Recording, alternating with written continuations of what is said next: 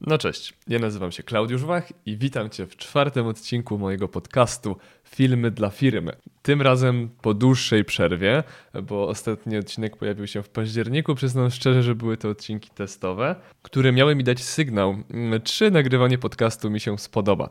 Słyszymy się, więc jak widać albo słychać, spodobało mi się.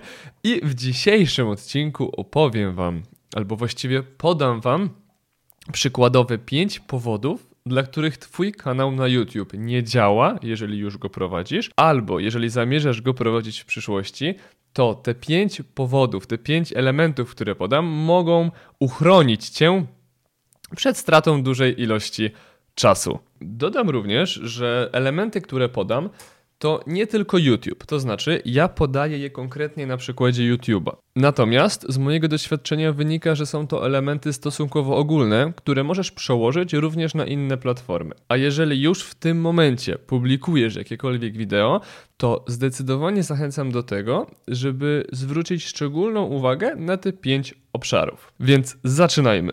Ok, pierwszy powód, przez który Twój kanał na YouTube może nie działać. I co to znaczy nie działać? To jest właśnie ten pierwszy powód. To znaczy, jaki jest cel tego kanału? Czy on został określony w sposób zero-jedynkowy? To po pierwsze. Po drugie, czy on jest mierzalny? I po trzecie, czy ty go mierzysz? I co mam na myśli przez cel? Może podam wam przykład. Załóżmy, że jesteśmy firmą, która no, mój ulubiony przykład, montuje instalacje fotowoltaiczne i pompy ciepła.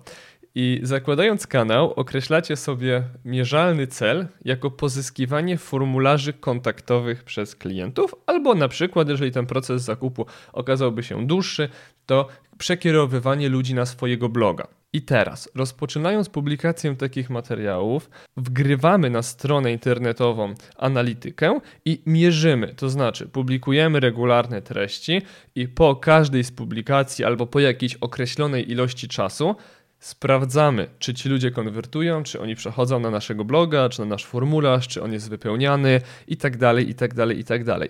I to jest mierzalny cel kanału. Natomiast jeżeli kanał jest tworzony i niestety tak najczęściej to wygląda przez jakąś osobę z działu marketingu, która siedzi sobie tam na uboczu, i, bo kanał jest generalnie kojarzony z filmikami ze śmiesznymi kotami, to to się nie ma prawa udać, bo jeżeli my sobie tego celu nie określimy, oczywiście ludzie mogą się kontaktować, ludzie mogą zobaczyć ten film, natomiast nie daje nam to pola do tego, żeby wprowadzać ewentualne zmiany. No bo popatrzcie, jeżeli mamy materiał, którego statystyki są w porządku, do statystyk jeszcze przejdę później, który gromadzi wokół siebie odbiorców, który jest oglądany, natomiast ludzie nie konwertują na naszą stronę albo do jakiegokolwiek innego miejsca, które wyznaczymy, no to jest to dla nas sygnał do wprowadzenia jakichś zmian. I teraz, jeżeli my tego nie mierzymy, jeżeli my nie wiemy, czego my oczekujemy, to my równocześnie nie wiemy, na którym etapie powinniśmy te zmiany wprowadzić. Jest to bardzo istotny element. Bardzo zachęcam do tego, żeby stawiać mierzalne cele.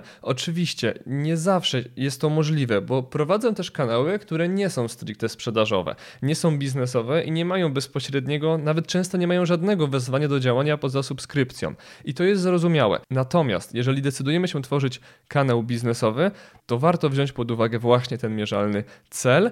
I dodam jeszcze jako ciekawostkę, że nie polecam, aby były to bezpośrednio telefony z tego względu, że telefony są stosunkowo ciężko mierzalne mm, i nie mamy do końca możliwości weryfikacji skąd ten klient, skąd ten lead do nas trafił, chyba że tworzymy dedykowany numer telefonu, ale to już jest troszeczkę więcej zachodu. I to był pierwszy powód, czyli mierzalny cel. I dodatkowo analityka. Moi drodzy, powód numer dwa. YouTube to wyszukiwarka. Obecnie druga największa na świecie zaraz po Google, który zresztą należy do tej samej firmy. Co to oznacza? Oznacza to, że ludzie przychodzą na YouTube po rozwiązanie konkretnego problemu i bardzo często taki właśnie problem określają między innymi w wyszukiwarce, szczególnie na YouTubie biznesowym. I podam Wam to na swoim własnym przykładzie. Jakiś czas temu zdecydowałem się, że zmienię swoje życie i kupię sobie aeropres do kawy. I będę sobie parzył kawę codziennie rano w aeropresie. Stosunkowo krótki proces zakupu, stosunkowo prosty produkt, natomiast obejrzałem zupełnie nieświadomie około 6 albo 7, już dokładnie nie pamiętam, materiałów dotyczących tego, jak z tego korzystać, jak go wybrać itd., itd., itd. I to jest bardzo dobry przykład tworzenia materiałów, które odpowiadają na problem klienta. To znaczy, upraszczając to do jednego zdania, nie robimy produktówki. Idealny model kanału biznesowego jest taki, że odbiorca poszukuje materiału, który rozwiązuje konkretny problem w jego procesie zakupu, a my na ten problem odpowiadamy, kierując go dalej. Po prostu. Więc zostając przy tym samym przykładzie fotowoltaiki i pomp ciepła, o wiele lepiej sprawdzi się materiał, w którym pokazujemy montaż takiej pompy ciepła, odpowiadamy na to bardzo istotne problemy klienta, niż w którym chodzimy z kamerą dookoła pompy ciepła i pokazujemy ją pod muzykę. W dużym uproszczeniu. To był powód drugi. I teraz powód trzeci. Regularne publikacje. To jest bardzo istotne, ponieważ bardzo często w trakcie warsztatów klienci pytają się mnie, jak często powinniśmy publikować materiały na YouTube. I ja bardzo często odpowiadam, że pytanie powinno brzmieć, jak często jesteśmy w stanie publikować materiały na YouTube. Uważam, że o wiele lepiej dla kanału jest publikować regularnie co dwa tygodnie, na przykład materiały przez rok niż publikować materiały co tydzień przez dwa miesiące, a później zrobić miesięczną przerwę. Uważam, że ta regularność i konsekwencja jest bardzo istotna i uważam, że warto wziąć pod uwagę ten aspekt jeszcze przed założeniem kanału. To znaczy, czy my w ogóle jesteśmy w stanie publikować takie filmy regularnie, a jeżeli tak, to z jaką częstotliwością. I zachęcam, żeby podejść do tego troszkę od drugiej strony, to znaczy zacząć od publikacji materiałów w większych odstępach czasu, na przykład co dwa tygodnie albo nawet co trzy tygodnie i stopniowo je zmniejszać, na przykład do dwóch tygodni lub do tygodnia, niż robić to na odwrót. To znaczy zacząć co tydzień, a później konsekwentnie zmniejszać tą regularność na przykład do trzech tygodni albo do czterech tygodni. Dodam, że taka optymalna częstotliwość to jest jeden materiał w tygodniu, natomiast w znacznej większości przypadków udaje nam się nagrywać większą ilość materiałów w ciągu jednego spotkania bądź dwóch spotkań i to zaspokaja, że tak powiem, content na cały miesiąc do przodu. To był trzeci powód. Czwarty powód to statystyki. To znaczy, czy w ogóle mierzysz statystyki i czy bierzesz je pod uwagę.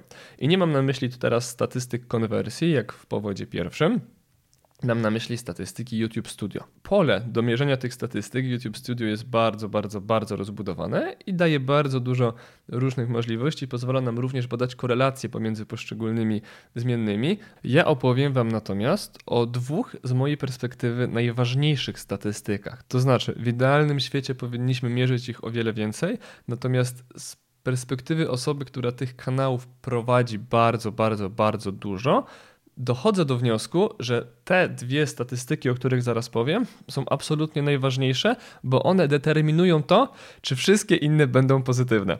Więc uwaga, pierwsza z nich jest to watch time, czyli to, jak długo odbiorcy pozostają na waszym materiale. Oczywiście w ujęciu procentowym, nigdy minutowym, z tego względu, że różne materiały mogą mieć różną długość i po prostu ujęcie minutowe byłoby nie do końca współmierne do rezultatów. I po prostu ujęcie minutowe byłoby troszeczkę przekłamane. Więc jaki jest odpowiedni watch time? To zależy od wielu czynników. Od branży, od tego, jaki jest to rodzaj materiału, od tego, jaka jest grupa odbiorców. Ten temat na pewno rozwinę w osobnym odcinku. Natomiast bardzo istotne jest to, żeby w tej statystyce progresować. To znaczy, jeżeli tych materiałów będziecie mieli wrzuconych na przykład 10, to prawdopodobnie da Wam pole do tego, żeby sprawdzić, który z tych materiałów przyjął się lepiej, który gorzej, na który odbiorcy reagują właśnie lepiej i z którego lepiej konwertują. I na podstawie tego materiału który prawdopodobnie będzie miał ten watch time wyższy, bo z reguły idzie to ze sobą właśnie w parze. Warto po prostu modyfikować, warto wyciągać wnioski z tego, na przykład jaki wstęp zadziałał w tym odcinku, albo jaka długość takiego materiału, albo jaka dynamika takiego materiału i na podstawie tego poprawiać te elementy tak, aby ten watch time był jak najwyższy. Dodam jeszcze jako ciekawostkę, że na podstawie filmów, które opublikowałem właśnie na YouTubie, a jest ich już ponad tysiąc, zauważyłem taką zależność, że jeżeli ten watch time jest wysoki, to film właściwie prawie zawsze dobrze się niesie, to znaczy spełnia swoje cele, ludzie go oglądają i jest chętniej polecany przez algorytm. Więc to jest taka pierwsza statystyka, którą na pewno warto wziąć pod uwagę. Jeżeli watch time będzie niski, to wasz film po prostu umrze śmiercią naturalną. Kropka. Drugi, druga statystyka to klikalność miniatur a dokładnie współczynnik klikalności wyświetlonych miniatur. Żeby zobaczyć tą statystykę, wystarczy wejść do YouTube Studio, następnie na statystyki konkretnego filmu, a później w podstronę zasięg.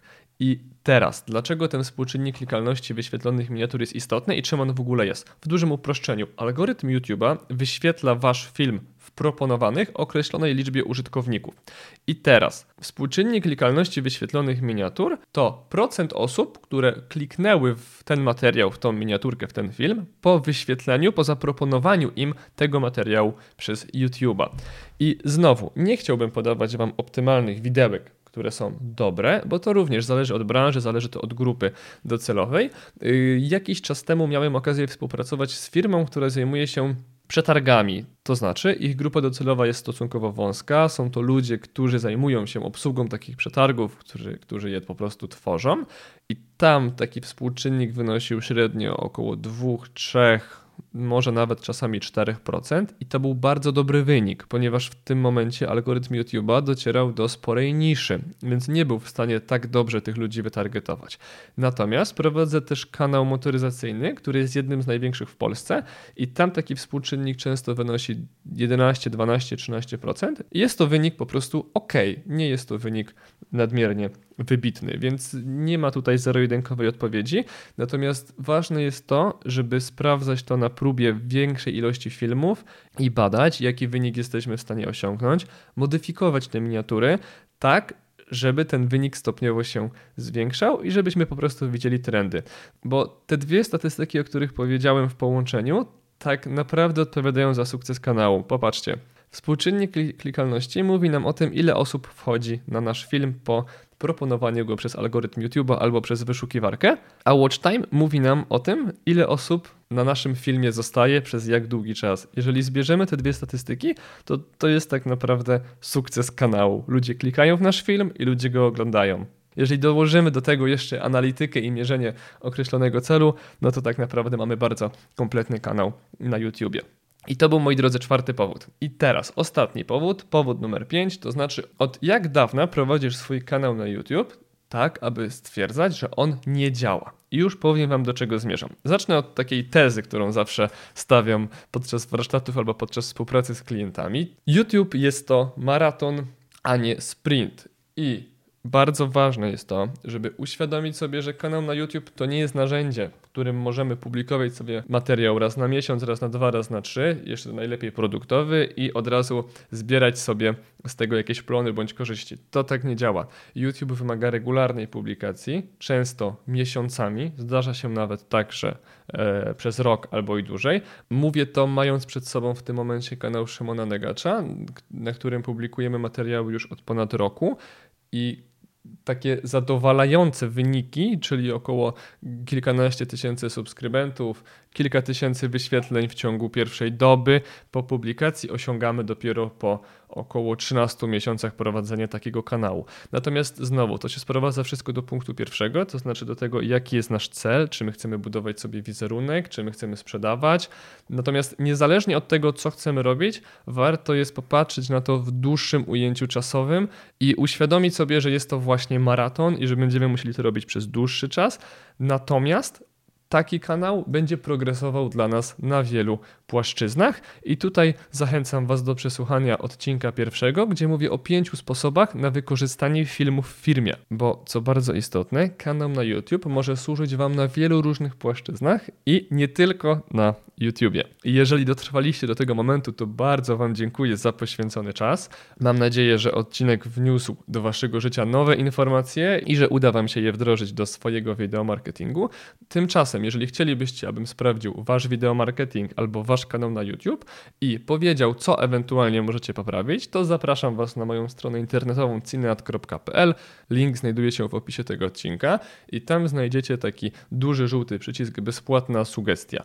Kliknijcie, wypełnijcie, a ja skontaktuję się z wami i postaram się pomóc. Tymczasem bardzo wam dziękuję i życzę wam udanego weekendu. Do usłyszenia.